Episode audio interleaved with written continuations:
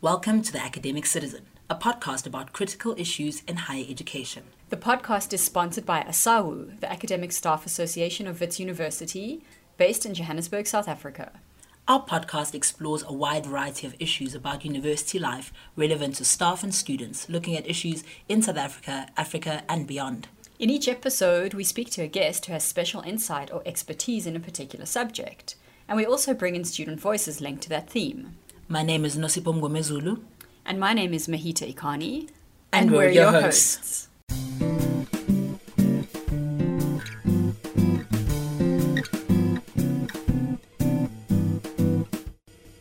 today's episode, we turn our attention to the higher education system in India. We speak to postgraduate student Jigisha Bhattacharya, who studies at Jawaharlal Nehru University in Delhi. Students at universities in India are battling multiple forms of discrimination, most notably on the basis of caste and gender. Massive debates are taking place about access and inclusion to the country's public universities. With protest action multiplying at universities in India, our conversation with Jigisha aims to understand what drives the protest action, how students are mobilizing to create change and seek justice, and how the state is responding. Before we chat to Jigisha, our producer, Simbarashe Honde, offers a short summary of recent events in the higher education sector in India.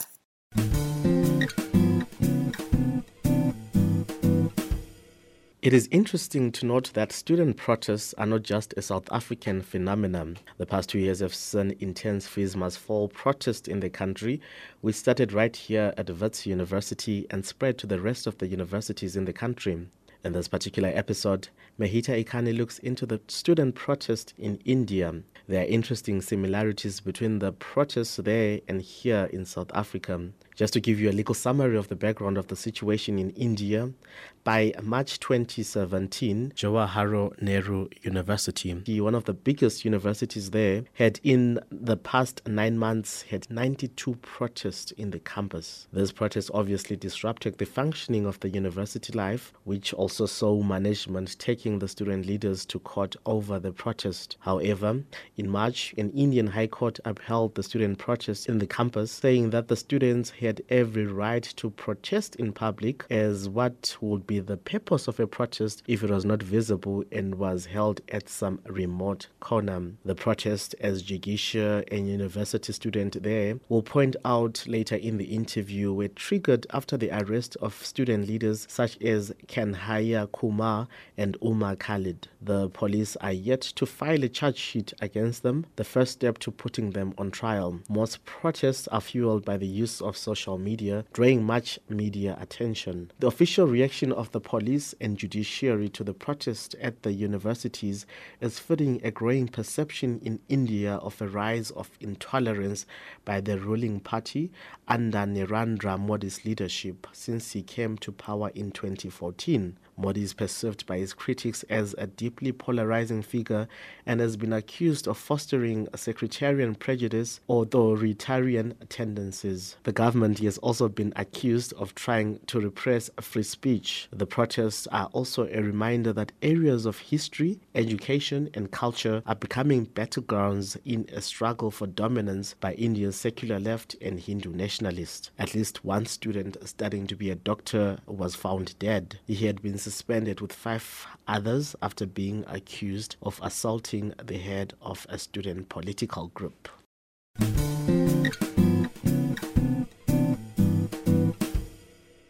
Good morning, hello, and a very warm welcome to Jigisha Bhattacharya, who is joining us on the line from Delhi in India. Good morning. Thanks, thanks a lot for asking me to join your interview. We're very happy to, to chat with you. So perhaps you could kick us off by just telling us where you're placed in uh, the the higher education system in India. I believe you're a postgrad student. Is that right? Yeah, I am in my I am doing my master's program from JNU, the Center for English Studies in JNU. So I am mostly based in Delhi, but uh, I have done my graduation from Calcutta. That's also a city where I have been pretty much involved in the student politics. Okay, fantastic. Well, we're very very glad to be speaking with you and trying to get insight and understanding into what's going on um, in the university sector in India at the moment. So perhaps you you could start by telling us from your perspectives and in your experience what's been going on at Jawaharlal Nehru University JNU in the past year or so? Because we've seen through media reports that there have been some student movements, although it's not always clear in the reporting that we get um, internationally about what the, the causes are and what the complaints are. So perhaps you could start, start us off there with what are students protesting about right now and why? Uh, yeah, so honestly speaking, uh, like a lot is going on since the past year, in especially in Jawaharlal Nehru University. But to like uh, make a few notes about what exactly is happening and how it's connected to the uh, larger picture in India. The initially there used to be a lot of protests as per the administrative decisions which the students thought are anti-student. Mm-hmm. Uh, however, last year, what uh, you were also saying that you received a lot of media coverage and all of that throughout the world. So there was this program that was taking place commemorating a death of this uh, person, and then there was a lot of there is this nationalist party which is all, also the ruling party of India right now, and their student Uh, there was a brawl between two, uh, not exactly organizations, but uh, brawl between the lefty students on campus and uh, the nationalist party student wing, which is called the ABVP. So, uh, and then everything started, and the uh, student union leader, the student union we have in JNU, the leader was picked up, and a whole lot of retaliation followed, even in the outside, where students were specifically targeted because they belong to this university. As of now, recently there has been a person who comes from a definite caste background, the lower caste background. He has committed suicide, and um, it's also falling in a larger picture of India because last year uh, in January 2016 uh, there was this person who committed suicide as well in uh, this place called Hyderabad which belongs to the southern part of India. Mm-hmm. So and he also uh, became belonged to a lower caste background. So everything we cannot see probably the Jawaharlal Nehru University incidents in isolation and okay. we have to connect it to the larger to the larger picture. Okay, so you, have mentioned quite a lot of very concerning things that have happened. Um, so perhaps we can start. Maybe we can kind of speak about each of those separately. So on the, the on the one hand, you say there've been some very troubling and upsetting suicides by by scholars. Um, so and and is that linked to feelings of of exclusion based on caste? So, can you talk us through that a little bit more? What kinds of exclusions are being experienced by people of, of, of so called lower castes, and how how is the university handling those? How are universities handling those kinds of exclusion? It's uh, difficult to exactly say, for example, pinpoint or which always runs a risk of reducing it to something, uh, the deaths to something that mm. it probably was not in the first place. But uh, however, there have been um, like these two are the ones which kind of uh, grabbed the media attention as well as uh, sprouted pol- political resistance all over India. Mm. So these two are probably like two markers in the uh, Indian student politics right now, and also there have been other incidents in other universities, but uh, as generally happens, because there are not uh, central universities or universities which are situated in other uh, non-metropolitan parts of India, so they did not receive as well as it's always not possible as well to react to everything that's happening that's there, but uh, they did not receive as much attention. But um, starting with the uh, first suicide that happened in the southern region, uh, which is in Hyderabad. Uh, this uh, student called Rohit Vemula, mm-hmm. he committed suicide, and uh, then it's a recent case in JNU which happened, and it uh, got this person called Krish Rajni Krish, as he would like to call him. Uh,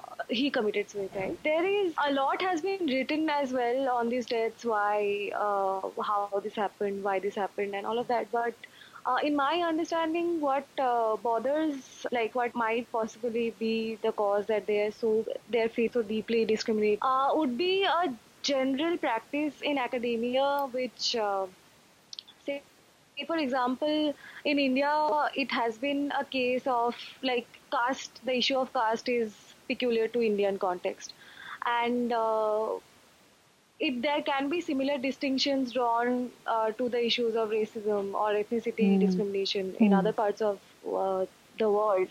But uh, caste has a peculiar character as well of uh, because uh, it's related to a certain religion and then there are discriminations on the basis of your origin and how you follow your religion and other uh, processes you carry of your religion mm. or of your daily basis. It also has a character which uh, forces you to kind of participate in a very singular kind of work which is assigned which used to be the case initially, and then the caste uh, issue has uh, changed a lot in the sense uh, that uh, the discriminations that are in place are not the similar kind of discriminations that used to happen, say, in the originary times of the caste system. However, in the contemporary academia, which uh, what happens, and a lot of people who have uh, been vocal about the issues, there are organizations, there are platforms, there are movements against the caste issue as well and uh, what happens in those like what have the issues that have come to the fore is mostly that even within there is a system of a particular reservation in academic uh, admissions where uh, people from certain uh, like the lower caste backgrounds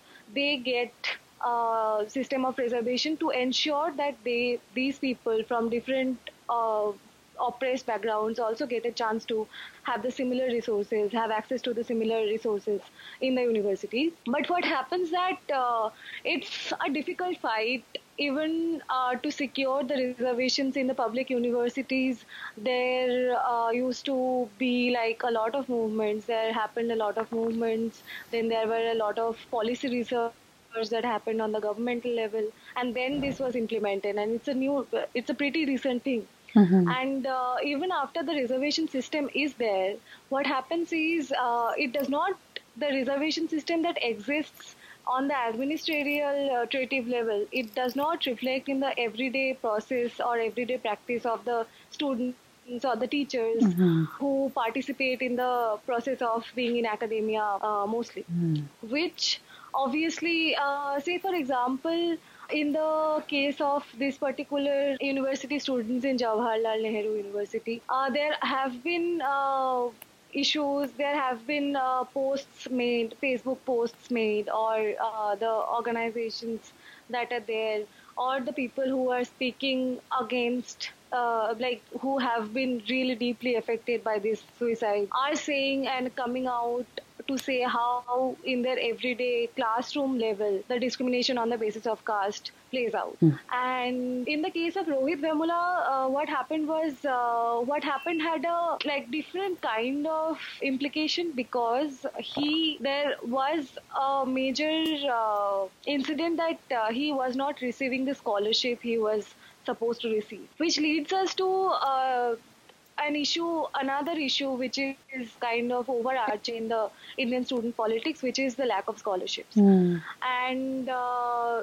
like last year, even after this uh, Rohit Vemula suicide happened, there were joint action committees made on the basis of like state coordination committees and central coordination committees and on the university level. And uh, all of these uh, joint action committees, when they were uh, at least thinking and discussing what can be the step forward, they came up with this act, what they wanted to pass in the parliament, and it is in the process of like being passed in the parliament and all of that. So they, that was called the Rohit Act, we should ensure that uh, even within the reservation system, there would be grievance redressal cells. There would be uh, specific cells to address to the cater to the uh, communities that come from oppressed backgrounds, oppressed caste backgrounds, so that they have a space to register their complaint which on an everyday level when the discriminations plays out often they are left with no place to go to no one to speak to mm-hmm. because there is if there is a body who is bound to uh, cater to their needs it becomes a bit more easier for them to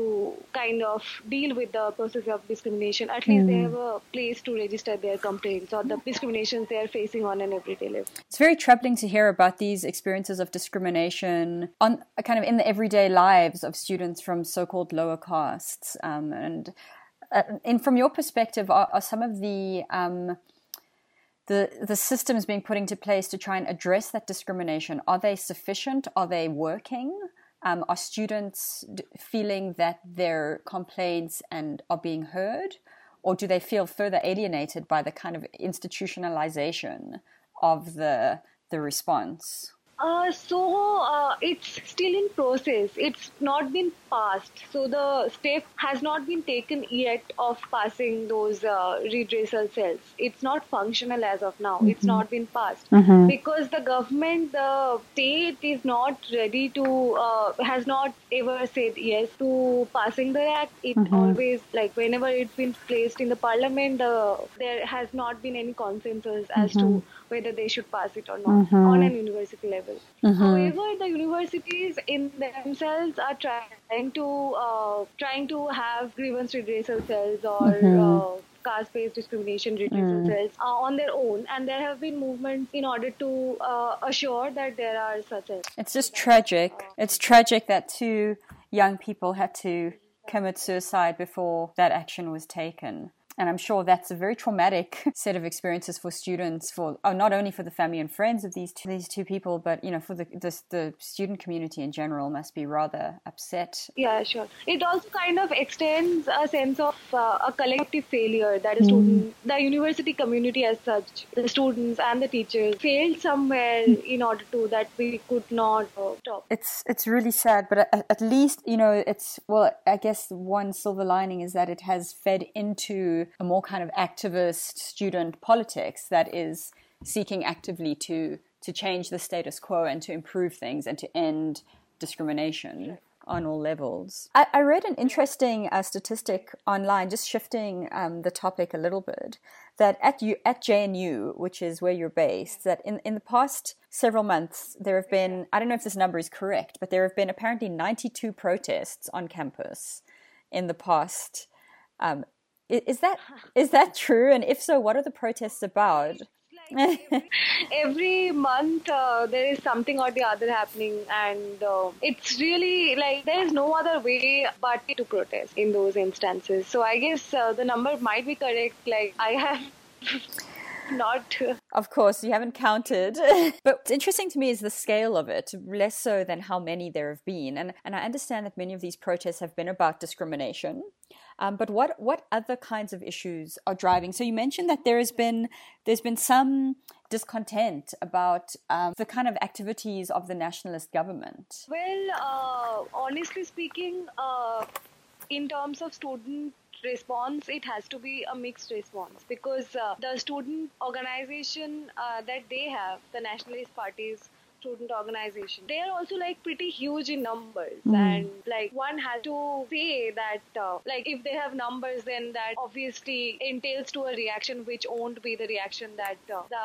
more whatever this resistance or the movements that are sprouting all over India that are of the same nature. But in order to kind of like give a few points about uh, what can be the possible, uh, like what are the possible uh, points of uh, dispute would be say for example uh, last i think 2015 december there was in nairobi there was uh, the wto uh, conference where uh, the entire public education sector that that's in india that was going as to become a commodity trade uh, in the World Trade uh, Organization uh, conference. So there were protests took place in order to obviously register the issue that the public universities are going to get privatized, which obviously means fees hike, which obviously means that students from certain backgrounds, certain class backgrounds, certain caste backgrounds, certain ethnicity backgrounds won't have any chance whatsoever to even access resources that a public university is supposed to provide them. Mm-hmm.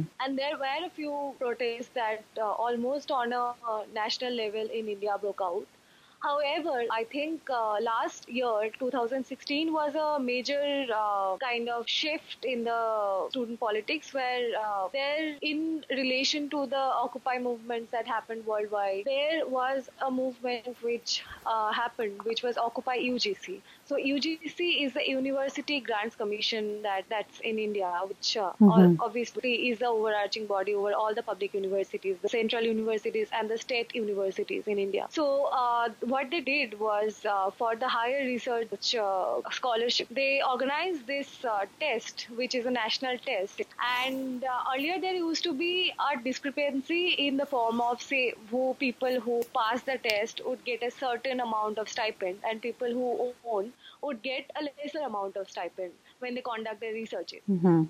and one has to understand how research uh, is also a work that researchers are produced for the university, for the benefit of the university as well, mm-hmm. because the university often gets funds on the basis of what researches they are producing. However, what they did was they completely did away with the scholarships that used to be the non-net scholarships, which used to be the scholarships that even if you don't pass that one exam, you would still get some amount of stipend. Mm-hmm. Which means, especially considering if you consider the issue of gender within the Indian context, a lot of people, because uh, it's contextually different from a lot of other parts in the world, and that's why a lot of people, a lot of women especially, only depend on that stipend in order to continue their studies. Because uh, there is, at least in some, in like I should not be generalizing, but it's a major uh, issue that uh,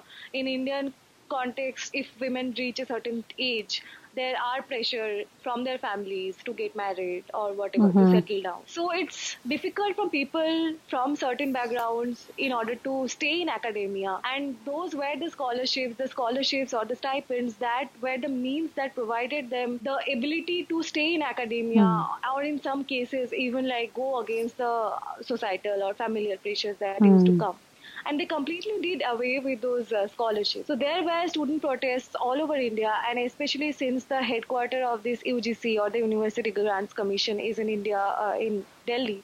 So there was an Occupy move, an Occupy movement which uh, went on for like almost a month. So that was a major shift point where students stayed overnight, students ate, students had uh, organized cultural programs. They invited people from different sectors, different activists from different sectors to give talks. And all of that happened. Students uh, went to different universities in order to build solidarity. So that happened, though that did not really flesh out to any concrete demand or any concrete result, I would say. But the like human and resource development minister did meet the students, had to meet the students, then take into cognizance what the demands were, and all of that. And there was also police retaliation, heavy police mm-hmm. retaliation mm-hmm. that happened in all of this movement. So that. So that sounds very familiar to some of the issues and ac- activities that we've seen in South Africa in the past couple of years. We've also seen the rise of a student movement in response directly to questions of funding. And we've also seen quite a heavy kind of crackdown um, from the authorities and from from the police. So, could you tell us more about how students experienced, especially the the kind of police retaliation? Because what you were describing of the kind of occupied uh, university grant offices sounded very progressive to me. It sounded like you were organizing cultural programs, intellectual exchange, kind of, um, and yet it was met with kind of a policed, a securitized response. What, what was the student experience of that? I mean, how, were people hurt? Were people traumatized, or you know, or did it did it effectively manage to kind of break apart that moment and and that politics? I would say that. Uh the police retaliation was not what kind of effectually like kind of dispersed the student movement because what dispersed the student movement was the longevity of the occupation because mm-hmm. it was very hard after a point of time because the students who are who were there were from different universities and the semesters were going on and obviously mm. they have certain boundaries which they have to perform in their everyday life. So the longevity was what was the major problem in su- sustaining the movement. Mm-hmm. However, uh, so for example, like at least for people in our generation, uh, like police retaliation would not be a very new thing because uh, whenever the movements uh, have happened, like last time, uh, I think in 2000 uh, and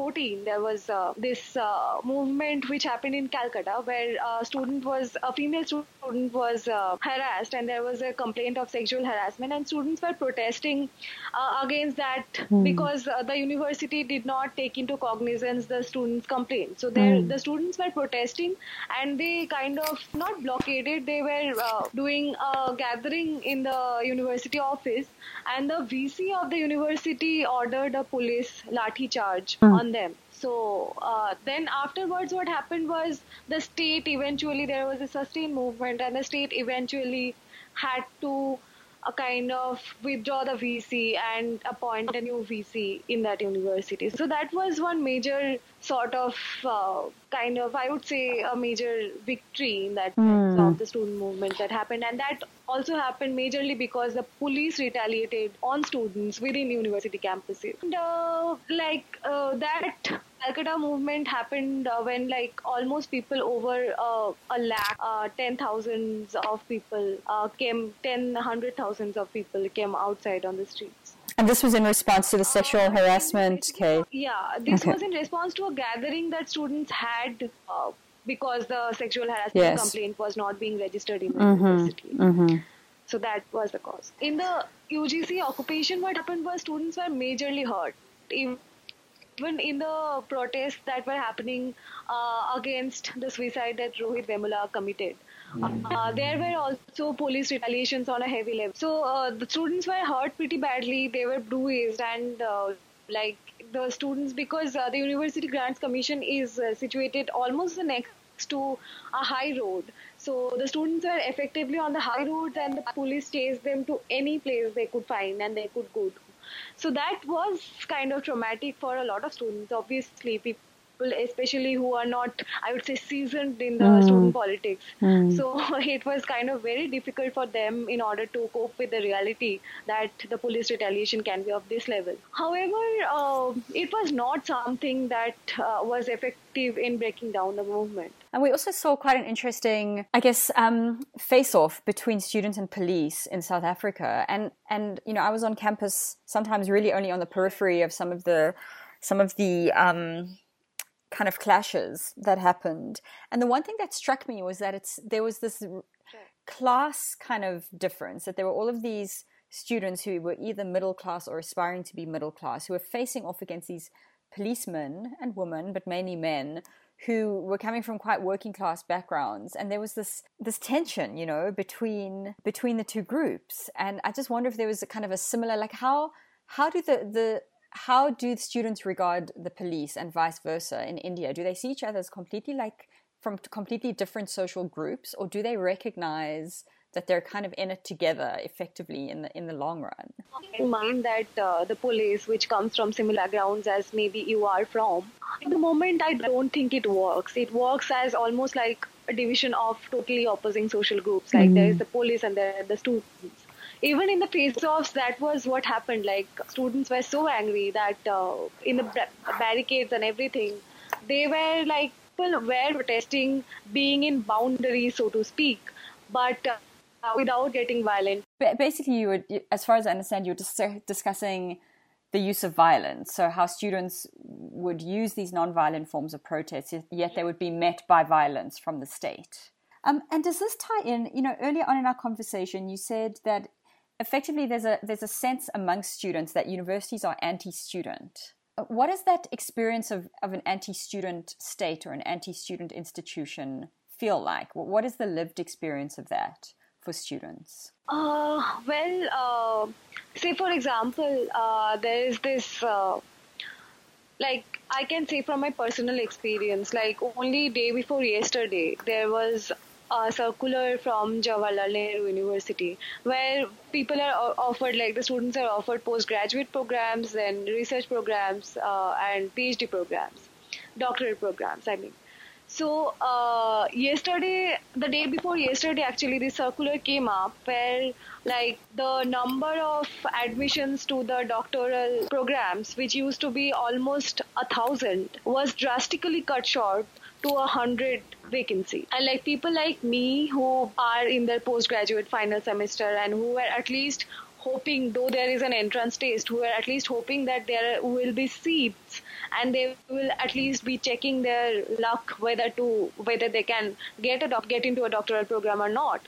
They are left with no choice. There are no seats in like most departments. There are zero vacancies, which is an absolute drastic move, and there is no logical progression as to why this is happening and what can be the possible whatever like hmm. met- motive behind whatever is happening so that's like almost a direct uh, threat that we are almost uh, feeling like that we are facing from the administration. Uh, there are other, uh, I would say, uh, different kinds of uh, anti-student feelings that we get on an everyday basis. As for example, in the Delhi University, which is just close enough to this Jawaharlal Nehru University. In Delhi University, in the most of the hostels where people stay, mostly in the women hostels, like not in the hostels where men stay, but in the women hostels, there is there are curfews like which are like at eight o'clock in the evening, nine o'clock in the evening, and after that you cannot go out. And if you have to go out, you can only take a certain number of night outs,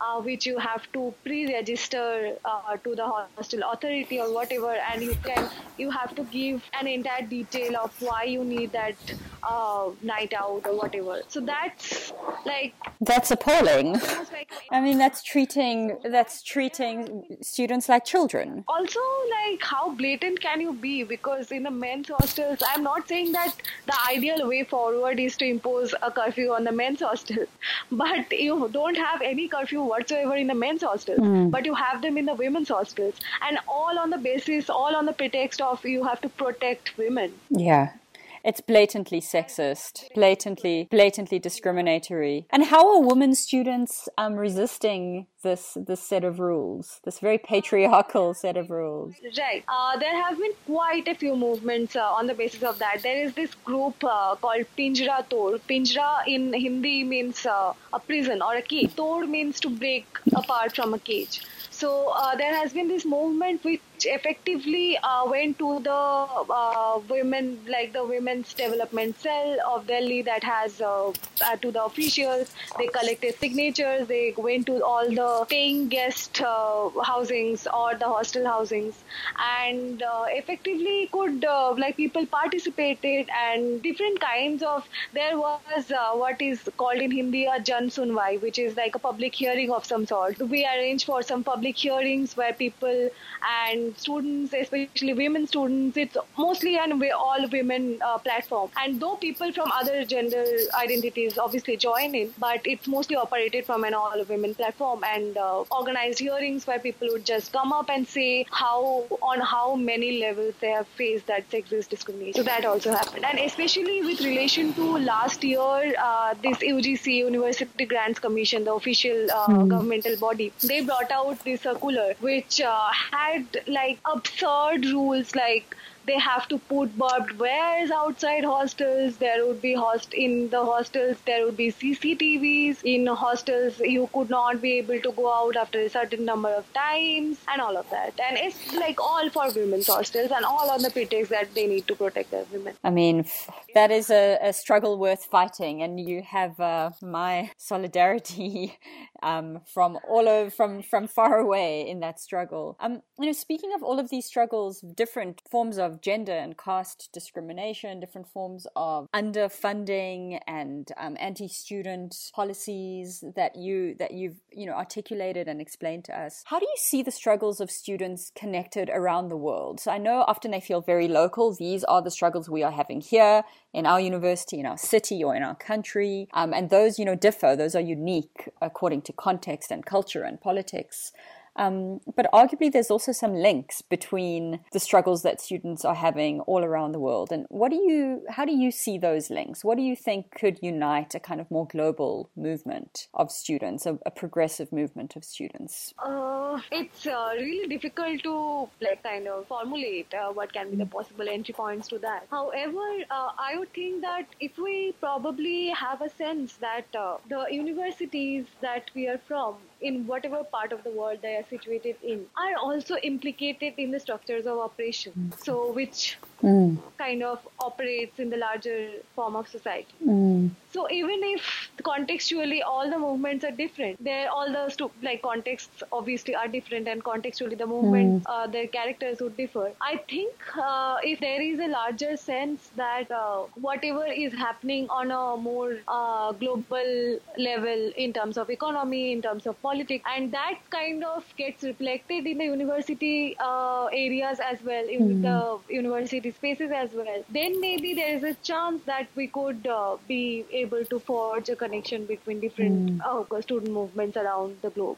Especially, I think this uh, like this obviously reflects on the current academic economic situation where, especially on university spaces, there is a lack of funding. All the public university spaces that we used to have, at least in certain parts of the world, they're going for complete privatization, mm. And it has to do with uh, something with the larger economic crisis or the model that's uh, pre-existent all over the world. Mm, I absolutely agree. I mean, the, the the move of universities around the world towards kind of behaving like private businesses rather than public institutions is something that that I think is shared, despite all of the. Go ahead. Yeah, uh, I think there is also a kind of a special, uh, whatever I would say, uh, rejection of the humanities departments mm. in that hmm.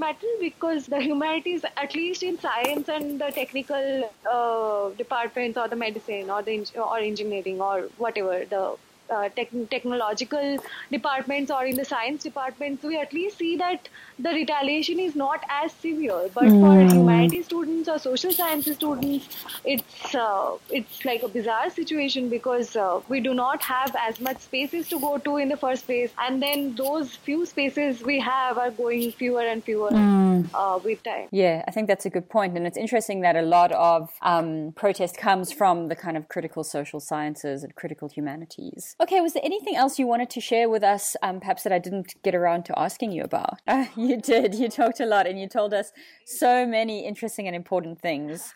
So thank you, thank you so much for your time, Jigisha. Thank it's so much. It's a great initiative that you are having all these. Uh, oh, thank you.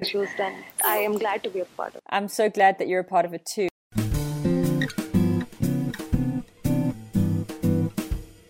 We would like to apologize for the poor sound quality of today's episode. We had technical issues with Skype when recording the interview with Jigisha in India. However, we have tried our utmost best to keep the podcast nice and smooth.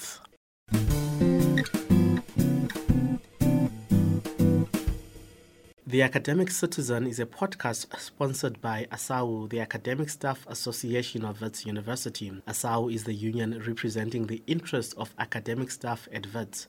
For more information, visit www.asau.org.za. The Academic Citizen aims to be a platform for a diversity of views and opinions.